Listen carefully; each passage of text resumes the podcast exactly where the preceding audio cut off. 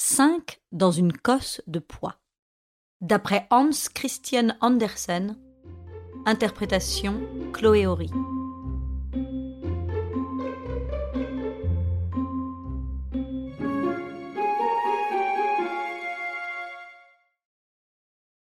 Il y avait cinq petits pois dans une cosse. Ils étaient verts. La cosse était verte, ils croyaient que le monde entier était vert. Et c'était bien vrai pour eux. La cosse poussait, les pois grandissaient, se conformant à la taille de leur appartement, ils se tenaient droit dans le rang. Le soleil brillait et chauffait la cosse, la pluie l'éclaircissant, il y faisait tiède et agréable, clair le jour, sombre la nuit comme il sied, les pois devenaient toujours plus grands et plus réfléchis. Assis là, en rang, il fallait bien qu'il s'occupe. Me faudra-t-il toujours rester fixé ici? disaient-ils tous. Pourvu que ce ne soit pas trop long, que je ne durcisse pas. N'y a-t-il pas au dehors quelque chose? J'en ai comme un pressentiment. Les semaines passèrent, les pois jaunirent, les cosses jaunirent. Le monde entier jaunit, disait-il. Et ça, il pouvait le dire. Soudain, il y eut une secousse sur la cosse. Quelqu'un l'arrachait et la mettait dans une poche de veste avec plusieurs autres cosses pleines. Oh On va ouvrir bientôt pensait-il. Et ils attendaient. Je voudrais bien savoir lequel de nous arrivera le plus loin, dit le plus petit pois. Nous serons bientôt fixés. À la grâce de Dieu, dit le plus gros. Crac Voilà la cosse déchirée.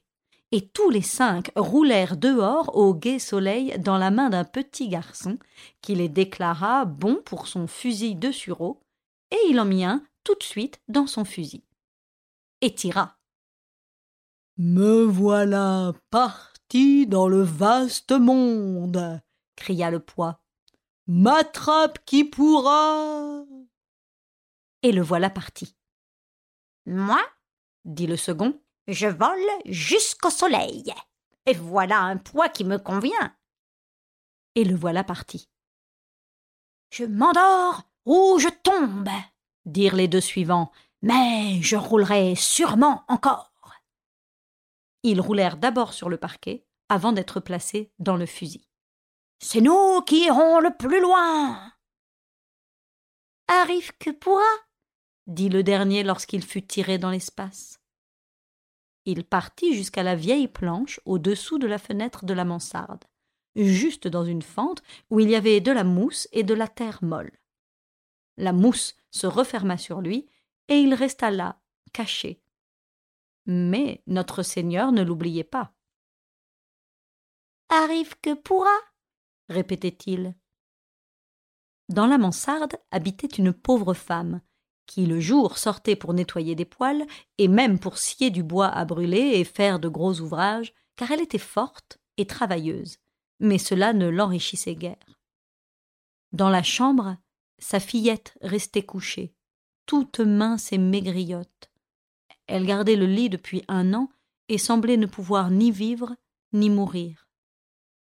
Elle va rejoindre sa petite sœur, disait la femme. J'avais deux filles et bien du mal à pourvoir à leurs besoins, alors le bon Dieu a partagé avec moi.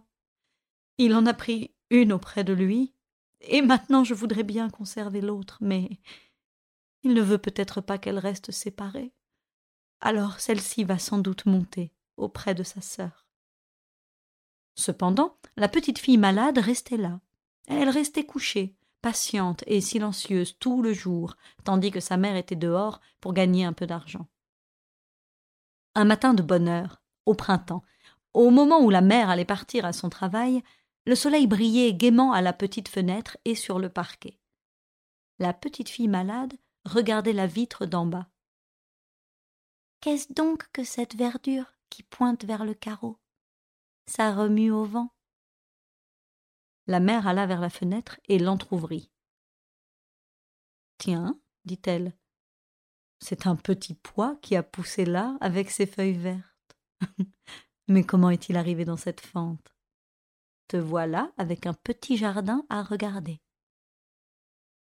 Le lit de la malade fut traîné plus près de la fenêtre pour qu'elle puisse voir le petit pois qui germait, et la mère partit à son travail.